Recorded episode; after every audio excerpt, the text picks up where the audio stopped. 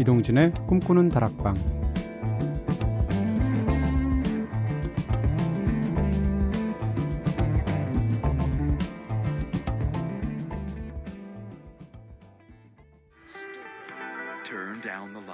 Kick off your shoes and relax with that special someone. She's got all the friends that money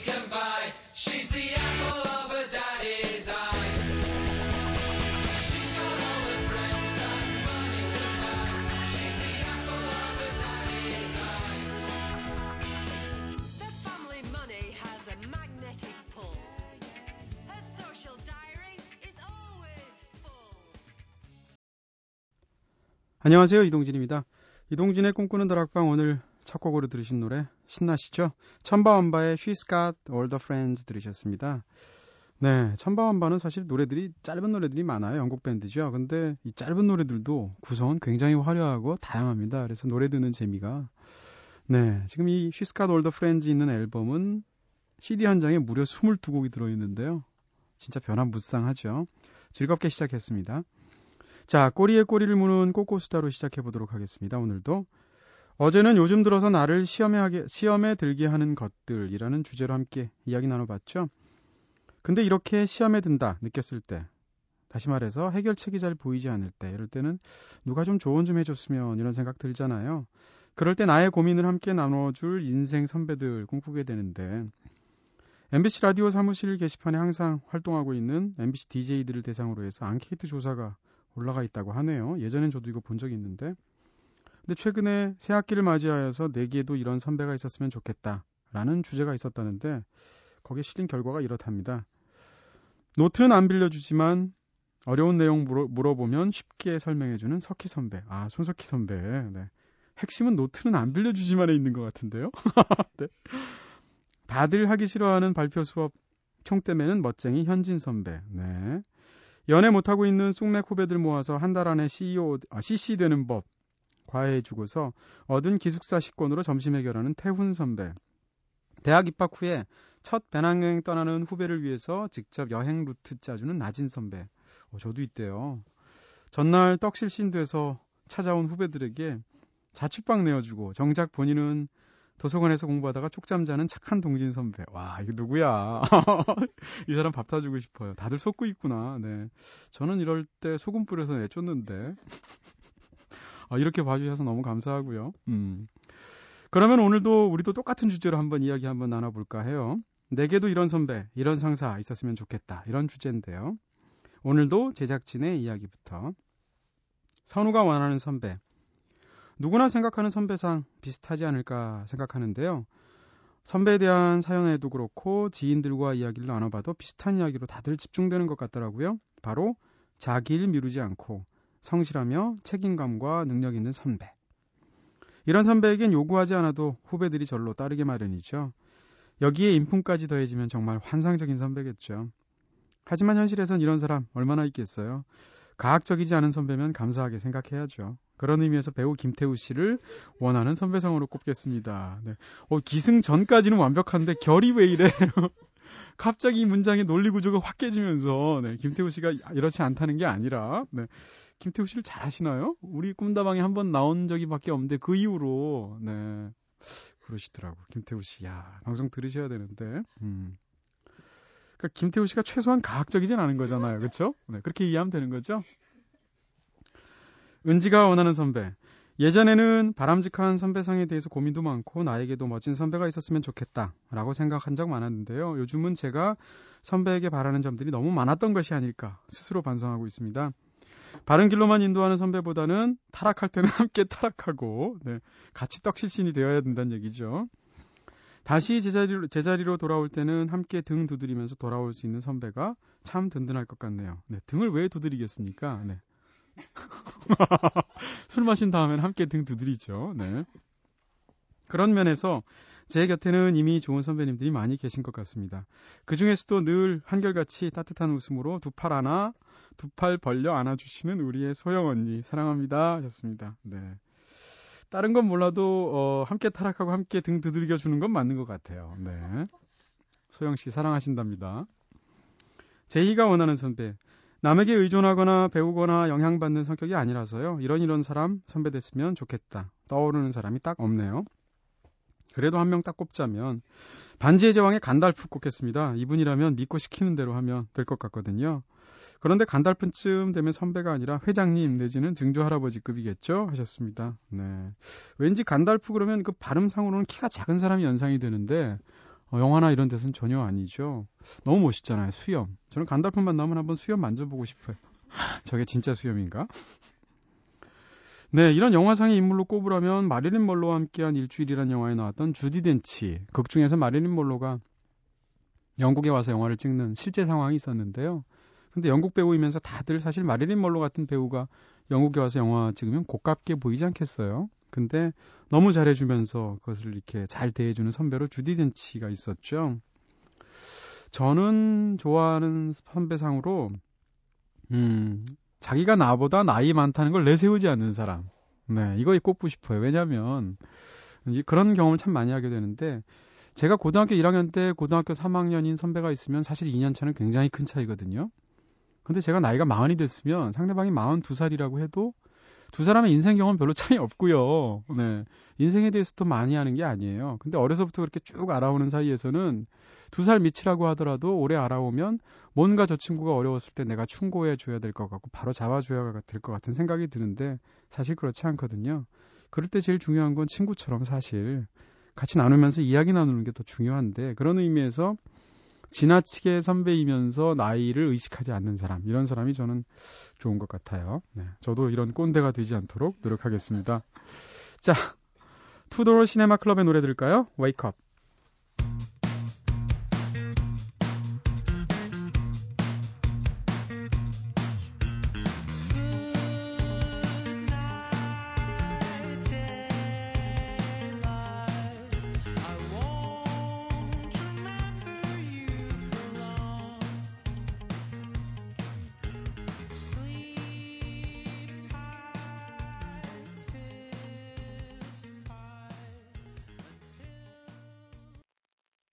네, 여기까지 들으시면 잠에서 안 깰 수가 없을 것 같고요. 투도 시네마 클럽의 웨이크업 들으셨습니다.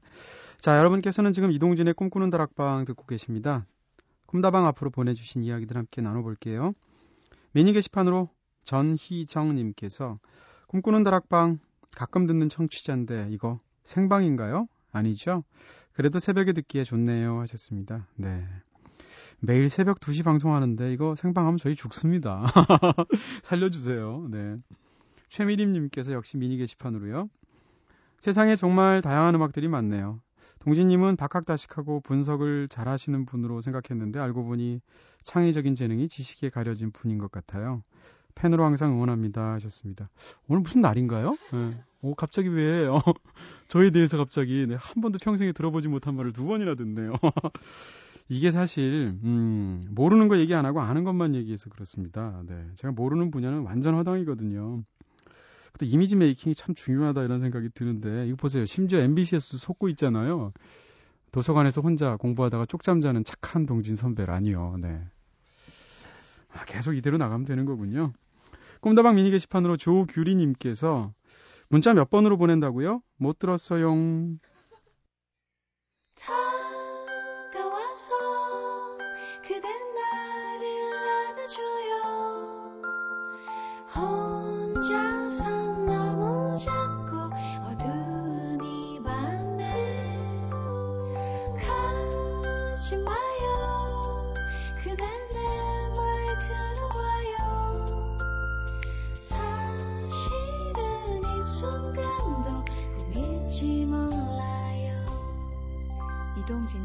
꿈꾸는 다락방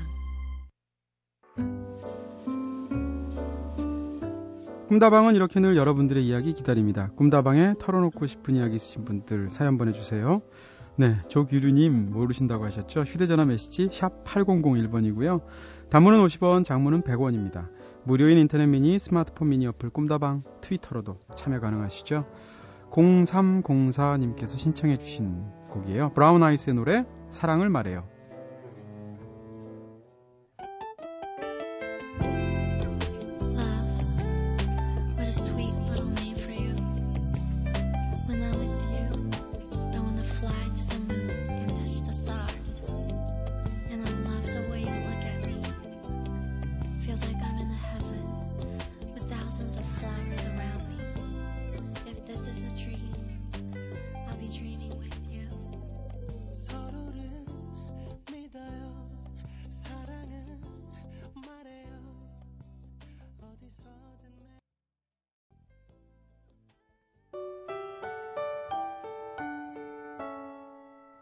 2시.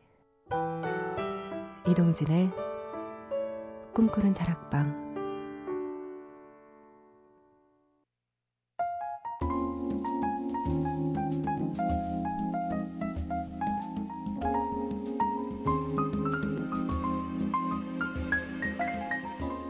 깊은 밤 당신과 함께 나누고 싶은 마음의 문장들 다돌이의 책갈피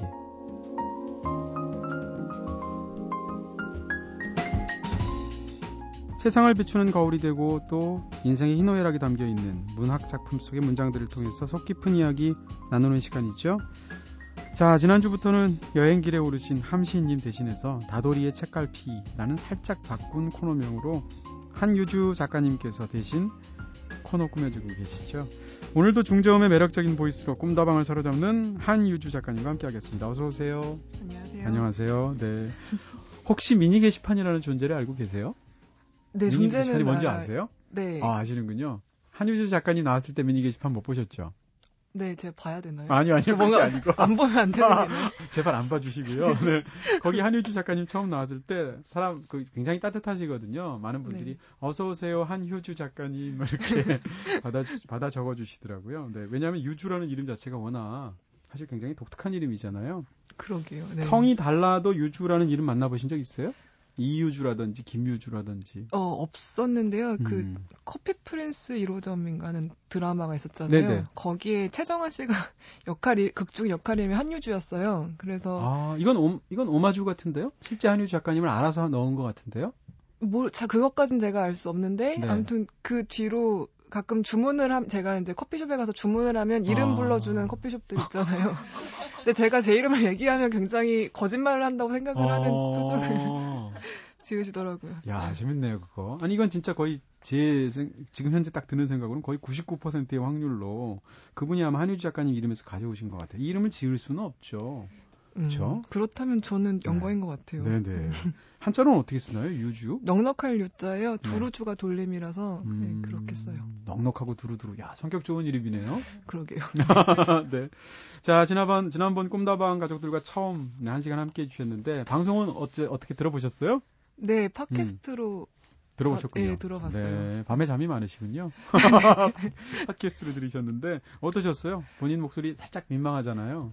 그쵸 이게 다들 그 똑같은 얘기 하시던데 자기 목소리 자기가 들으면 맞아요. 되게 이상하잖아요. 음, 근데 참고 들어보니 들어보니 제가 많이 웃는구나 그 생각을 했어요. 어, 한유 작가님 많이 웃으셨어요? 잘 모르겠는데. 제가 음. 느껴지기에 그런가 봐요. 네. 아, 평상시보다 더 많이 웃으셨군요. 네. 아. 혼자 계속 웃고 있더라고요. 아, 그래요? 실- 실없는 분으로 만들어드려서 대단히 죄송하고요. 네. 아니, 근데 처음 딱 한 번 하셨을 뿐인데, 꿈다방 가족분들의 반응이 정말 따뜻하고 좋았거든요. 그 중에서 꿈다방 미니 게시판으로 김혜민님께서 한유주 작가님 목소리, 김혜리 기자님 목소리랑 비슷한 것 같아요. 새벽 2시에 너무 잘 어울리는 목소리네요. 하셨습니다. 김혜리 기자님 아시죠? 네, 네, 네. 라디오에서 많이 음, 뵙고 네. 기사도 많이 보고 그랬는데. 네네. 네. 김혜지, 김혜리 기자님이 말씀하시는 거 들어본 적 있어요? 라디오를 통해서? 네, 그 성시경 씨 어. 하시는 그렇다면 그 목소리가 남들한테 그렇게 들린다는 건데. 아, 네, 좋은 좋은데 예, 생각해 보니 그렇게 생각하니까 괜찮은데요. 제가 음. 그냥 어차피 이렇게 목소리 타고난 거 좀 멋있는 분이랑 닮았다고 하시니까 아, 김혜리 기자님 멋있다고 생각하시는군요. 네네. 네. 아니, 뭐 사실 멋있는 분이시고. 근데 김혜리 기자를 저는 개인적으로 굉장히 잘 아는데, 라디오로 어떤 사람이 나왔으면 그 사람의 목소리를 정색하고 듣게 돼요. 아, 네. 평상시에 이렇게 말할 때, 뭐 커, 커피차를 마시면서 두 시간 얘기할 때, 어우, 이 사람 목소리가 좋구나, 이렇게 생각 안 하잖아요. 근데 네. 라디오를 들을 때는 목소리에 집중하는데, 어, 이 사람 목소리가 이렇게 좋았나? 이런 생각을 제가 한 적이 있어요. 굉장히 낮으면서도 뭐라고 그럴까? 약간 물기가 없는 목소리? 네. 한유주 작가님도 그런 것 같아요. 저는 목소리 좋다는 얘기보다도 목소리가 음. 낮아서 음. 대출이 불가능한 목소리라는 아. 얘기는 많이 들었어요. 남자가 대출해주면 되죠. 남자친구가. 네. 어, 지난 방송에서 한유주 작가님께서 소개해 주신 문장들, 네, 파스칼 키냐르의 소설 두 권, 로마의 테라스, 혀끝에서, 혀끝에서 맴도는 이름 두 권 골라주셨죠. 저는 혀끝에서 맴도는 이름을 사놓고도 사실 못 보고 있었는데, 덕분에 책도 굉장히 얇잖아요. 네. 빼놨습니다. 읽으려고. 네. 네. 방송 듣고 꿈다방 미니 게시판으로 정미정님께서 영화 세상의 모든 아침도 이 작가가 원작이라고 들었는데 그 영화 좋아해서 음반도 사고 하면서 원작이 있다고 들었던 것 같아서요 하면서 콕 집어주셨어요. 맞죠? 네, 저는 이분 그 음악 하신 분 있잖아요. 네. 조르디 사발이 한국에 왔을 때 네네. 공연을 가서 본 적이 있어요. 아 그래요? 네, 사인도 받았고 되게 야, 좋았죠. 네네. 어 그러셨군요. 세상의 모든 아침. 네네. 이 영화로 나왔었죠. 알렌 코르노의 감독. 그리고 또 미진 게시판으로 김경선님께서 와 참 좋은 문장이네요. 저도 구석을 좋아하는 일인으로서 소개해주신 책 찾아봐야겠어요 하셨습니다. 저희 그때 구석 토크 얘기 많이 했잖아요. 어, 실제로 문인들 이렇게 한 10여 명이 모일 때 탁자 이렇게 길게 붙여 있고 앉아야 되는 자리 이런 데에 앉는다고 친다면 네. 어디 앉으세요? 저는 출입구가 가장 가까운 자리를 음. 골라서 앉는 것 같아요. 그리고 나오 아. 그 보통 이제 그렇게 많으면 음. 화장실 가거나 아니면 숨고 싶거나 집에 가고 싶을 때 네. 빠져나올 수가 없잖아요. 어렵죠. 네. 그러면 그럴 때 대비해서 항상 이제 바깥쪽에 아, 앉는 것 같고. 이순신, 이순신 장군이군요. 적에게 나의 죽음을 알리지 말라. 네. 언제라도 빠져나올 수 있게. 어쨌건 그 코너 자리에 앉으세요? 네 그러실 보통은. 것 같아서. 네. 그리고 저가 어. 키가 컸어서 항상 네. 늘 학교 다 닐 때도 거의 맨 뒷줄에 앉아 있었기 때문에 음, 좀 그러니까 맨 뒷줄에 선생님이 멀게 보이잖아요. 네네. 사람들이 얼굴이 가까우면 네. 좀 곤란함을 혼자 느끼는 아, 네, 네, 네. 여러 가지로 대출이 불가능하셨겠네요. 여러 가지로. 목소리면 목소리, 키면 키. 네. 옆에 김선호 작가 같은, 작가 같은 사람이 있었어야 되는 건데. 네. 자, 오늘은 그러면 작가님께서 어떤 책, 어떤 문장들 추천해 주실지 저희가 또 기대가 되고요. 네, 처음에 어떤 책이죠? 네, 오늘은 그곳에 집이 있었을까라는 예니 에르펜베크라는 독일 작가의 책을 가지고 와봤어요. 어, 전 처음 듣는 책이네요. 작가 이름이 순정만화 작가 같아요. 네. 어, 그러네요. 네. 네. 어떤 책인가요? 음, 어떤 소설? 이 책은 소설 쓰시는 구병모 작가가 예전에 저한테 추천을 해주셔서 저도 그때 알게 됐어요. 네네. 네, 이 작가는 구동독 출신의 작가고요. 음. 60년대생이에요. 네. 그래서 아직까지 활발하게 그 작품 활동을 하고 있고 이 소설은 특이하게도 사람이 아니라 장소가 주인공인 소설처럼 여겨져요. 그래서 아, 네. 네, 베를린 교외의 메르키슈 호숫가라는 곳에 있는 집이 거의 한 100여 년의 시간을 통과하면서 과거와 현재에 대해서 네. 생각을 해- 하게 해주는 그런 소설이에요. 어, 그러면 이 기간이 굉장히 길겠네요. 소설에서 다루고 있는 기간이. 네, 네, 한 네. 100년 정도 정말. 네. 그 집을 거쳐간 사람들을 하나씩 이렇게 묘사하는 방식으로. 네. 아, 재밌겠는데요. 네. 일단 작가는 어떤 사람인가요?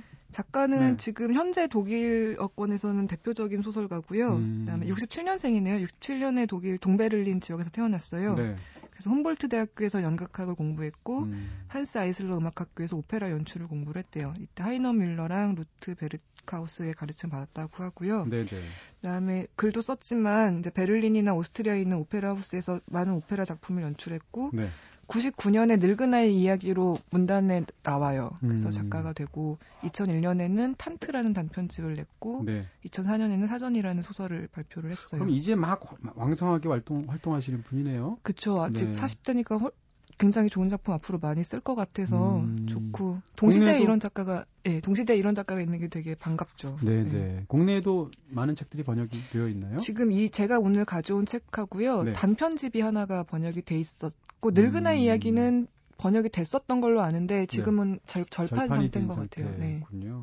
근데 이걸 번역하신 분이 소설가 배수아 씨예요. 그러게요. 네. 음, 되게 배수아 씨가 원래 번역을 많이 네 하시나요? 요새는 조금 많이 하, 저도 이렇게 친분이 있거나 뭐 이런 건 아니라 잘은 모르겠지만 꾸준히 그 좀 중요한 현대 독일 작품들을 독일어권 작품들을 음. 많이 번역을 하시더라고요. 독일 쪽에서 올해 체류도 하셨잖아요, 배수아 씨가.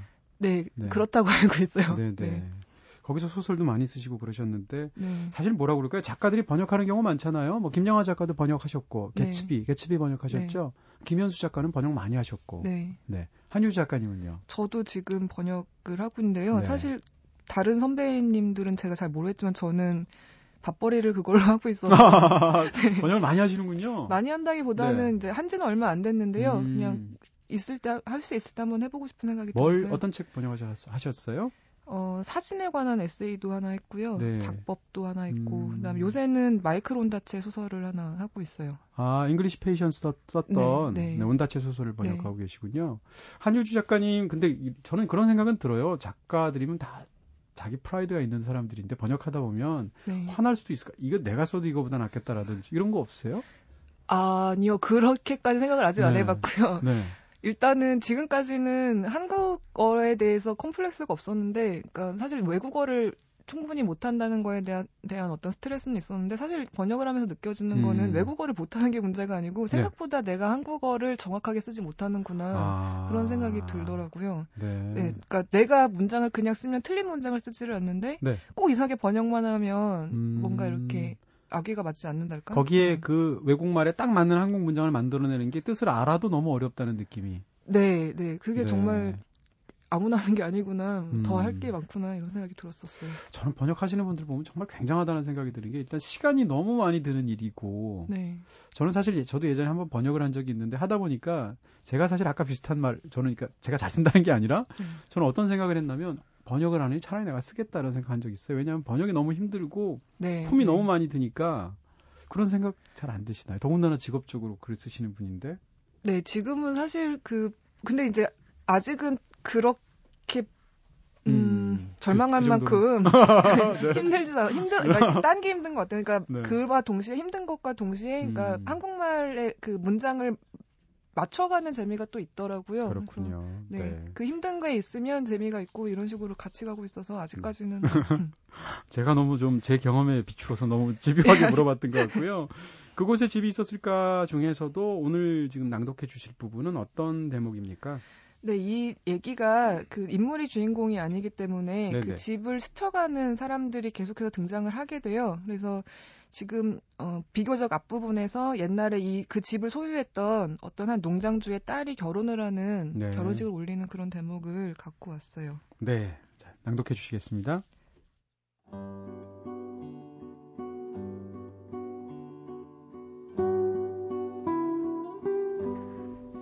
처녀가 결혼하게 되면 절대 자신의 신부복을 직접 바느질해서는 안 된다. 그뿐 아니라 신부복은 아예 처녀의 집 안에서는 만들어질 수 없다. 반드시 집 밖에서 바느질해야 하고 바느질할 때 절대 바늘을 부러뜨려서도 안 된다.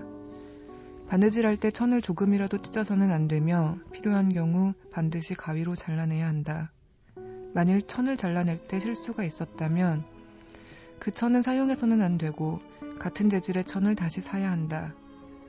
결혼식에 신을 신발은 절대 신랑이 신- 선물해 주어서는 안 되는데 신부가 직접 사야 하고 그것도 결혼식 한참 전부터 신부가 한 푼 두푼 모은 페니 동전으로만 사야 한다.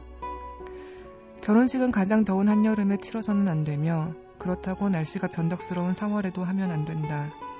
결혼식이 있기 전에 시행되는 결혼 예고는 부활절 이전의 고난 주간과 겹치면 안 되며 결혼식 당일은 보름이거나 최소한 달이 커지는 기간 중이라야만 하는데 결혼식은 결혼식이 열리기에 가장 좋은 달은 5월이다.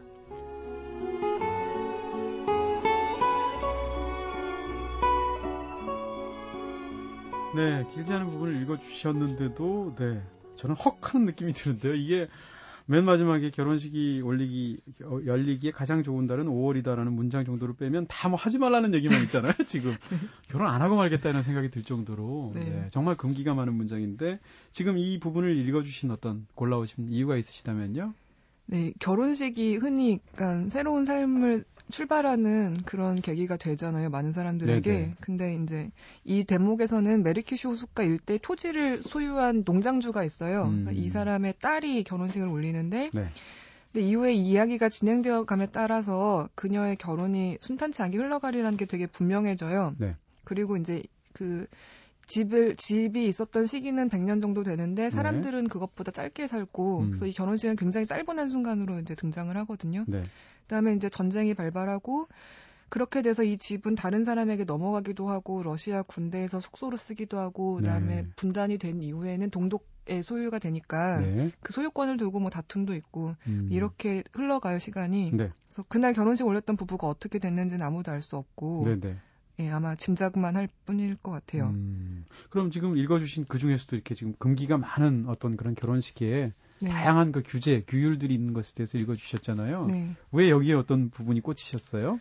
그러니까 그냥 한국에서 요새 결혼을 하면 사실 네. 이렇게 많은 규율들, 그러니까 다른 종류의 규율이나 규칙들이 있잖아요. 네. 근데 이렇게 이렇게 해서도 안 되고 저렇게 음. 해서도 안 되고, 그러니까 해서는 안 되는 것들을 다 지켜가면서 결혼을 했는데 네. 그게 사실은 굉장히 큰 시간 속에서 보면 더 없는 어떤 일이고 음. 이런 식으로 결혼을 했음에도 불구하고 그게 아무것도 아닌 어떤 것처럼. 돼버리는 게 네, 네. 슬펐던 것 같아요. 그러니까 100년이나 지속되는 집의 관점에서 보면 네. 그렇게 결혼을 하고 늙어가고 이러면서 거쳐갔던 일들이 그 당시에는 이렇게 꼼꼼하게 수많은 규율들로 제약을 받는데 사실 지나고 보면 사실 그건 긴 시간의 그냥, 관점에서는 아무것도 아닐 수도 있다. 그런 말씀이시죠? 네. 네. 네.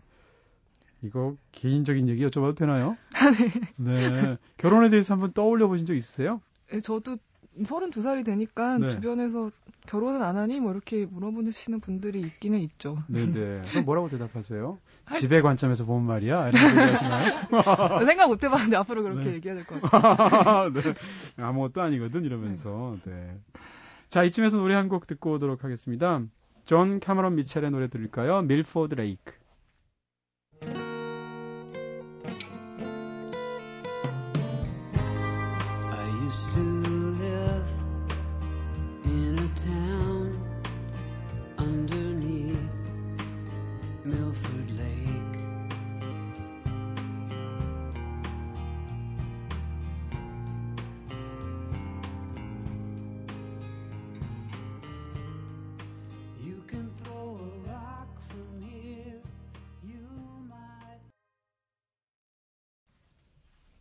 네, 존 카메론 미첼의 Milford Lake 들으셨습니다. 아, 초반에 듣다 보니 이게 존 카메론 미첼의 목소리인가 싶을 정도로 조용하게 노래하네요.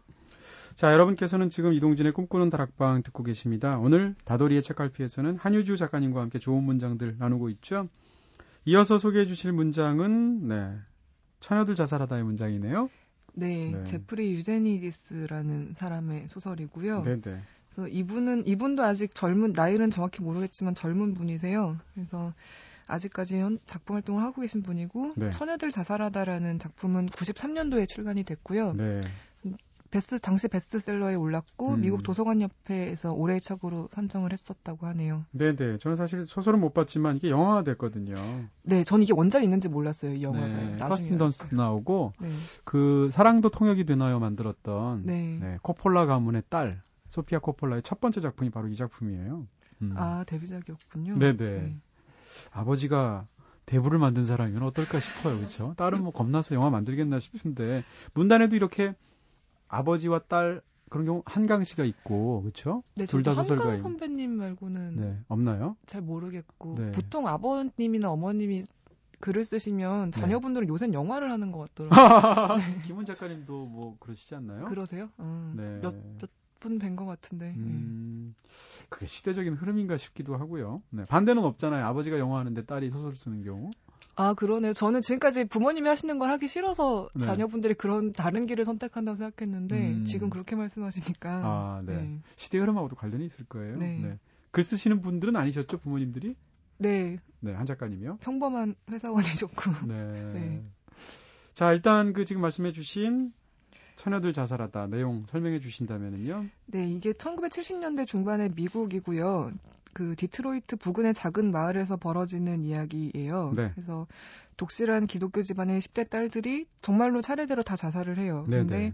그 애들이 죽는 이유가 끝까지 한 번도 분명하게 나오지를 않아요. 네. 그냥 보여줘요. 한, 지금은 이제 다 어른이 된 중년의 남자들이 된 소년들이 이제 그 자기네들을 관찰했던 그 딸들을 얘기를 해주거든요. 네. 근데 묘사가 너무나 섬세하고요. 음. 10대 소녀들이 사실 왜 그런 걸 버린지 아무도 모르잖아요. 근데 네네. 그거를 너무 탁월하게 잘 보여주고 있는 것 같아요. 네.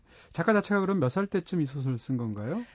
한 30대쯤 아닐까 싶은데 제가 잘 음, 모르겠네요. 아, 그렇군요. 어쨌건, 어쨌건 이게 처녀작인 거죠? 네. 네네. 네. 자, 그럼 이 처녀들 자살하다 중에서 지금 낭독해 주실 대목은 이건 어떤 부분인가요? 이것도 앞부분이에요. 네. 그래서 이 서실리아라는 애가 네. 자살을 하고 그 뒤에 있었던 이- 바로 이제 어떤 일화들을 얘기하는 하는 그런 대목이에요. 네. 부탁드릴게요.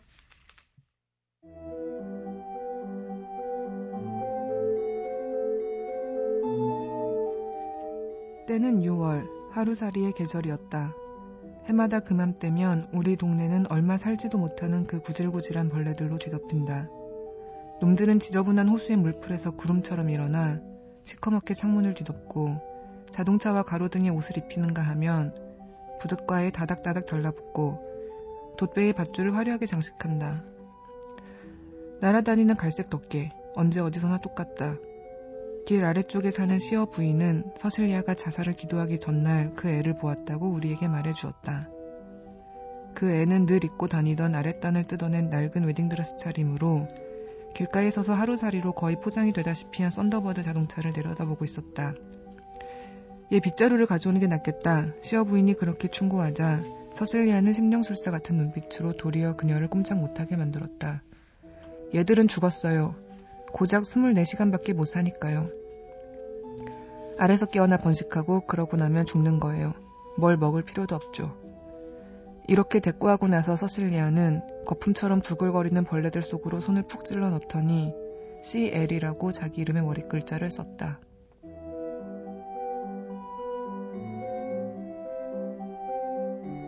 네, 그러니까 투애니원이 이렇게 탄생했다는 거잖아요. 그 얘기죠? 네. 야, 역시 시엘은 어려서부터 감성이 풍부했어요, 그렇죠? 음. 죄송하고요. 네, 네. 어, 진짜 묘사가 굉장히 좋은데요. 네. 음, 막 그 풍경들이 막 풍- 펼쳐지는 것 같고 눈앞에. 예, 정말 사실 이렇게 묘사를 잘하는 작가들을 보면 되게 부러워요. 아, 네. 네. 네. 이게 묘사를 잘하는 것도 막 어떤 사람들 예를 들면 무슨 19세기 프랑스 소설가들 보면 에밀 졸라 이런 네. 사람들은 뭐 계단 한 번 오르는데 30페이지 지나가고 막 이러잖아요. 야, 이런 것들 보면 도대체 저 사람들은 어떻게 쓰는 건가 싶기도 한데. 예, 근데 그때 그 당시에 에밀 졸라 졸라나 플로베르 같은 소설 가들의 작품을 보면 네. 그게 약간 일종의 장식 효과를 준다는 느낌이 좀 저한테는 있는데 아, 근데 네네. 요새 작가들이 이렇게 묘사를 하는 걸 보면 네. 인물에 초점이 맞춰진 것 같은 음. 그런 생각이 들어서 풍경 묘사 자체가 개인의 심리 묘사가 되는 거죠. 네네. 네. 아닌 게 아니라 그 하루살이에 대한 대한 그 앞부분의 묘사들이 네, 극중의 인물인 서실리아에 대한 어떤 그런 그쵸? 네. 설명이 되는 것 같은 그런 느낌이 들어요. 음. 이 작품이 어, 개인적으로는 어떤 점이 제일 좋으셨어요? 일단 이 겉으로 보기에는 정말로 아무런 문제도 없어 보이는 여자애들이 이제 10대 시절에 하나씩 자살을 하는 거예요. 네. 근데 이제 이 대- 여기서는 가장 막내인 서실리아가 먼저 자살하는 그런 순간 어떤 순간인데 제가 방금 읽은 단락에서는 보통 사람들은 사실 아무것도 아니거나 귀찮다고 생각하는 하루살이에 대해서 얘는 관심을 혼자 보이거든요. 네네. 근데 이 여기 나와 있는 시어 부인이란 사람은 서실리아가 왜 하루살이들에게 관심을 갖는지 그다음에 음. 그 벌레들을 해치고 왜 자기 이름의 머리 글자를 쓰는지 네. 결과적으로는 왜 죽었는지를 알 수가 없을 것 같거든요. 그렇겠죠? 왜냐하면 네. 예, 이 여자는 그런 거에 대해서 한 번도 관심을 가져본 적이 없으니까 음. 다들 10대가 있지만 네. 이 10대 시절은 굉장히 특별한 시기잖아요. 그러니까 네. 다 섬세하고 너무 불안하고 너무 초조한데 거기에는 아무런 이유도 없어요. 그러니까 왜 네. 그런지를 몰라. 심지어 자기 자신조차도 모르고 네. 무슨 감정을 느끼는지를 모르고 네. 그러, 그러, 그렇다 보니까 어른들하고는 다른 방식으로 세계 이면이라고 해야 될까요? 음. 그런 걸 바라보는 것 같고 네네. 근데 그런 거를 너무나 잘 포착을 해줬던 것 같아요. 그 전에는 10대에 대해서 이런 식으로 그러니까 그 전이 아니라 10대에 대해서 음, 음. 이런 식으로 접근하는 소설을 사실 만나기가 어려운데 아. 이 작가는 그걸 하는 것 같아서 이런 경우는 어떤 건가요? 만약에 내가 십- 그렇다고 10대 시절을 다룬다고 10대 시절의 소설을 쓰는 건 아니잖아요. 네, 그러니까 그 시기를 한참 지나와서 네. 30이든 뭐 40이든 돼서 쓰게 되는 건데 그럼 그 당시에 그 감정을 본인이 잘 기억하고 있는 건가요? 아니면 저 같은 경우는 계속 유년기로 돌아가는 것 같아요. 그러니까 더 네. 음. 살면 모르겠는데 네네. 아직까지는 그 시기가 정말로 저는 약간 수수께끼 같은 그런 시기죠. 네 시기로 음. 여겨져서 근데 다들 그런 것 같아요. 네. 그렇죠. 10대 시절 이런 이런 생각들 저는 들거든요. 예를 들면 이제 음악을 그때부터 저 같은 경우에 계속 취미로 듣고 네. 있는데 그때도 열심히 듣고 지금도 열심히 듣거든요. 근데 네. 요즘 제가 좋아하는 밴드들 이런 밴드들은 신보가 별로 안 좋잖아요. 그러면 그 신보 나쁘다고 제가 얘기할 수 있어요. 네, 근데 옛날 제가 좋아했던 10대 시절에 좋아했던 밴드는 누가 욕하면 화나요. 정말요. 네? 저도 그런 적 있어요. 그왜 네. 그런가 싶어요. 어. 저는 한 번은 네. 스웨이드를 어릴 때 되게 좋아했었는데 스웨이드요. 네, 근데 네, 진짜 젊으시군요. 제가 때. 10대 때 스웨이드가 네, 나와서 저는 엘비스 프레슬리 좋아하는데. 아, 농담이에요. 네, 저희 아버지가 그러셨고요. 네. 근데 일본에 한번 공연을 보러 간 적이 있어요. 네네. 근데 그때 스웨이드를요? 그 스웨이드가 재결합해서 그러니까 네. 브래드 앤더슨하고 네네. 버나드 버틀러인가 네, 기타리스트가 네, 버틀러. 네, 결합, 결합 해서 만든 밴드가 공연을 해서 봤는데 네. 버나드 버 아, 브래드 버 아, 브래드 브래드 앤더슨.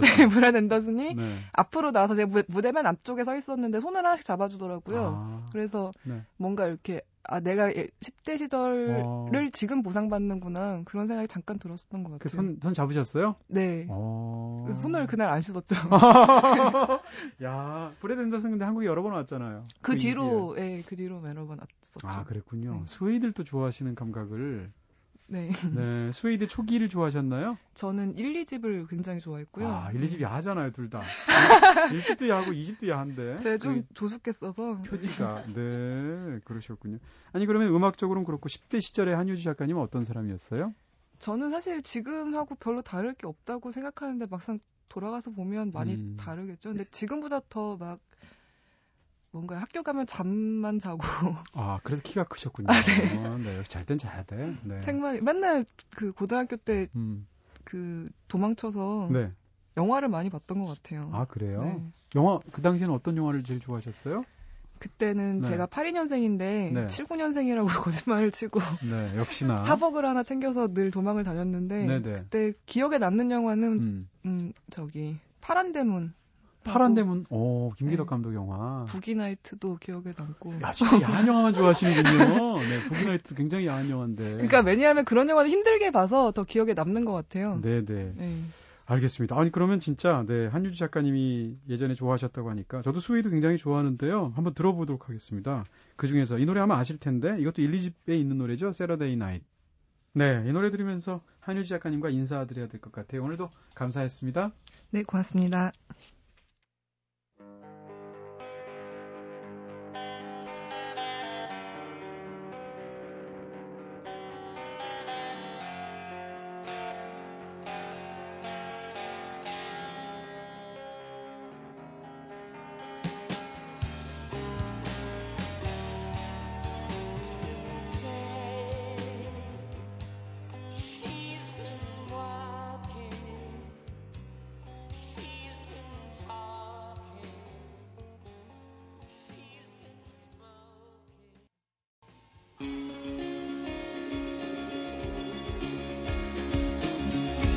영화, 책, 여행, 음악이 있는 시간. 꿈꾸는 다락방.